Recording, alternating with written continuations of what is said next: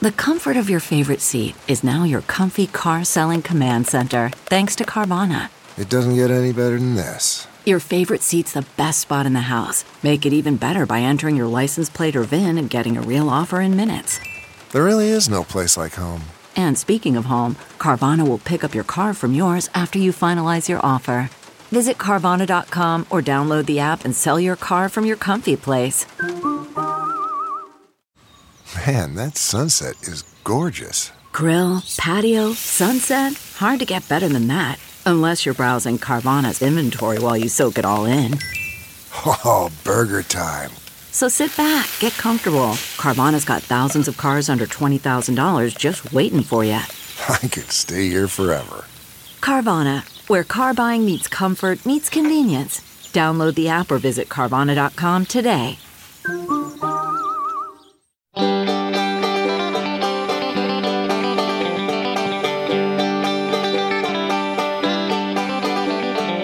Welcome to the Caixin Sinica Business Brief, brought to you by SupChina. Each week, we bring you a roundup from the world of business in China from Caixin, China's authority on business and financial news, as well as interviews with Caixin Global reporters and editors. I'm Kaiser Kuo from the Sinica Podcast. And I'm Ada Shen in Paris. First, the news. Stock markets reacted positively after U.S. President Donald Trump said last week he'd consider an interim trade deal with China, despite his preference for a permanent one, as officials in the world's two largest economies continue to seek a solution to the ongoing trade war. His comments echoed earlier reports that Trump's advisors have discussed postponing or even abolishing some tariffs on Chinese goods as part of a limited trade agreement in exchange for Chinese commitments on intellectual property and agricultural purchases. After several escalations in the trade war that has taken a toll on bilateral trade and roiled the global economy, both sides are telegraphing their goodwill ahead of upcoming negotiations in Washington in early October. The Chinese government said it will support companies in purchasing a certain amount of U.S. soybeans, pork, and other agricultural products, and also exempt those products from tariffs, state news agency Xinhua reported. Chinese auto sales fell for the 14th time in 15 months, extending what's already been a historically prolonged slump in the world's largest car market. Sales of sedans, SUVs, minivans, and multi-purpose vehicles in August fell 10% from a year earlier, the China Passenger Car Association said last week. Automakers reeling from the industry's longest downturn in three decades continue to face headwinds as economic growth slows and trade tensions with the U.S. persist. To help stimulate demand, China has rolled out a series of supportive measures to encourage consumption, the latest coming last month when the government issued guidelines to loosen car purchase restrictions. European brewer AB InBev said it has resuscitated its application to list its Asia unit in Hong Kong two months after pulling out of its previous plan. The Belgium based parent company said it has resumed the process for listing a minority stake of its Asia Pacific subsidiary, Budweiser Brewing Company APAC, on the Hong Kong Stock Exchange. But no assurance can be given that this transaction will be completed, and the decision to proceed will depend on a number of factors and prevailing market conditions. Sources familiar with the matter told Caixin that the IPO is expected to take place this month, with investors able to begin placing share orders as soon as next week. AB InBev, the world's biggest brewery, has planned to raise as much as $8.6 billion in July in order to repay its debts from an aggressive expansion, but later the same month decided to suspend the plan after receiving a cool response from the market. The London Stock Exchange Group has rejected a takeover proposal from Asian rival Hong Kong Exchanges and Clearing, saying the bid has fundamental flaws. The board of the British Bourse, which is working on its own deal to buy data provider Refinitiv, said HKX's approach had problems in its strategy, deliverability, form of consideration, and value. HKX intends to continue its pursuit of the deal, according to financial news. The firm previously said that its takeover would only happen if the LSE dropped its combination with Refinitiv, and that it could go hostile if the business resisted its plans to build an Anglo Asian markets giant. China's central bank has appointed Mu Changchun, a deputy director of its payment and settlement department, as the new head of its Digital Currency Research Institute. The move is widely interpreted as another sign that the People's Bank of China is accelerating the release of its own digital currency. Mu said last month that the central bank will soon release a digital currency of its own, the fruit of five years of research and development. Mu has been quite outspoken recently. In July, he said in a Caixin commentary that Facebook's Libra should be supervised by central banks. Last week, he started a series of online audio open classes to explain the PBOC's digital currency and electronic payment project. China's premium liquor brand Guizhou Moutai is turning to gene sequenced microbes in its pursuit of the next lip smacking tipple.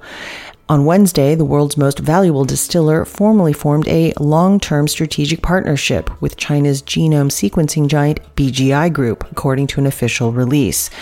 Details of the tie up remain vague, but Moutai chairman Li Baofeng said the establishment of a research platform for microbes, which are used in the fermentation of alcoholic drinks, could benefit both Moutai and the wider liquor industry. Li hinted that the partnership will focus on the long term applications of microbiology to alcohol production. From quiet beaches in Bali to empty rooms in Hanoi's hotels, pangs from China's economic malaise and weakening yuan are being felt across Southeast Asia's vacation belt. A boom in Chinese outbound travel in recent years that stoked tourism across Southeast Asia is now in reverse gear. The abrupt decline of Chinese travelers is becoming a painful lesson for nations such as Thailand and Indonesia that had become overly dependent on Asia's top economy. The slump is expected to continue in 2020 if the trade war continues to weigh down the Chinese economy, experts said. It's supposed to be the happiest place on earth, but a long-time ban on outside food has left some visitors to Shanghai Disney Resort with a sour taste in the mouth. Now, the global entertainment giant has bowed to pressure from foodies by letting them bring their own items into the park. But it's not just any food that can enter the premises, according to the resort, which has issued guidelines on what is and what isn't permissible. The move comes days after the company said it would relax its years long ban that drew accusations of discrimination from local Chinese customers and resulted in a lawsuit. The new rules permit most types of food and beverages, but ban a number of fiddly, messy, and pungent forms of nourishment, including instant noodles, meals that require heating by the user, watermelon, durian, and fermented tofu. Thanks, Ada.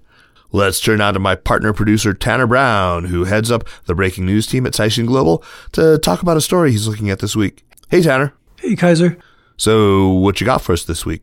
Yeah, so um, last week we, we talked about dengue fever and how there had been an outbreak in Nanchang in sort of uh, central eastern China uh, which was a little bit surprising because it had thought to have been eradicated or there just were very, very few cases. Um, and it turns out it seems like some travelers from Thailand had brought it back, dengue fever, which isn't normally deadly, but is a pretty worrisome condition to get. So this week, we wanted to follow up and talk about some of the science going on in China to control mosquito populations and to reduce the diseases that they spread. This uh, particular story focuses on a sort of uh, mosquito factory that produces 10 million mosquitoes every week in uh, Guangzhou on an island just off Guangzhou. But they're sort of re engineered mosquitoes. So when they're released into the wild, they basically destroy their own population, thus eradicating themselves. So this is the goal of the re engineering of these mosquitoes. And I'll, I'll explain how scientists are trying to do this. And I should mention that the researchers have published their results in Nature, so they're being peer-reviewed work that we're we're talking about here. But anyway, so uh, mosquitoes that cause malaria, dengue. Uh, if you recall Zika virus from a couple years ago, the mosquitoes, you know, this factoid that you'll hear Bill, Bill Gates say is the, the deadliest animal. It's not a shark or a tiger or anything. So there's a lot of effort being put towards this, especially in the hot and humid places where they live, like uh, southern China. So, Tanner, what is actually involved in this bioengineering then? Well, it's actually fascinating. So, what they've done is they uh, breed a particularly dangerous mosquito. It's the Asian tiger mosquito, which is known to, to spread dengue fever. And they first take male mosquitoes grown in the factory and they infect them with a bacterium. Um, and it makes these male mosquitoes less capable of reproduction. So the male mosquitoes are then released into the wild. They mate with females, and then the eggs that the females lay are sterile, and the life cycle of these mosquitoes ends. And has this worked so far? Are, are we seeing any significant reductions in mosquito populations? Yes, results are extremely positive. In one case, on this island or designated sites near Guangzhou, the Asian tiger populations, the Asian tiger mosquito populations dropped by up to 94%. So I think progress will take a little bit more time, but they seem to have unlocked the key after years and years and years of trying to re engineer these mosquitoes to either be unable to transmit the virus, and there were other methods, and then they finally settled on ending their life cycle in the method that I just described. So, so Tanner, tell us a little more about the prevalence of these diseases and maybe what the prognosis is for actually tackling them, and, and maybe what the prospects are uh, for a commercial future for this technology. Well, the head of the research lab in Guangzhou told us that he was extremely confident in commercialization of, of his approach. And behind the tiny mosquitoes is a, is a really a vast market.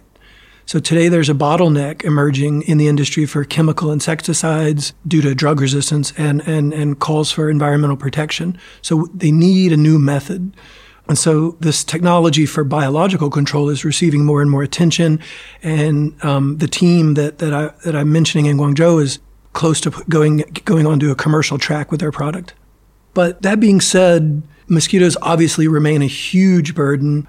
It's a tough problem to tackle. And with climate change, their environments are changing and they're not necessarily being found in the same areas they were. And they're possibly in locations where people are unused to coping with those diseases and those outbreaks. But in general, results from the studies are good, and you're seeing a little bit more interest from the broader commercial world. I think um, Alphabet, Google's parent company, is getting involved in mosquito control using biological methods for mosquito control. A group at Oxford Insect Technologies and uh, the World Mosquito Program are all doing various things in this so-called biological uh, mosquito control. So um, I'd say we're we may be reaching an inflection point where this super super super deadly animal will be taken uh, under control. Thanks, Tanner, and we will talk to you again soon. Thank you, Kaiser. And that's it for this week. Thanks for listening. The Caixin Sinica Business Brief is powered by SupChina and is produced by Kaiser Kuo and Tanner Brown with stories from the staff of Caixin Global.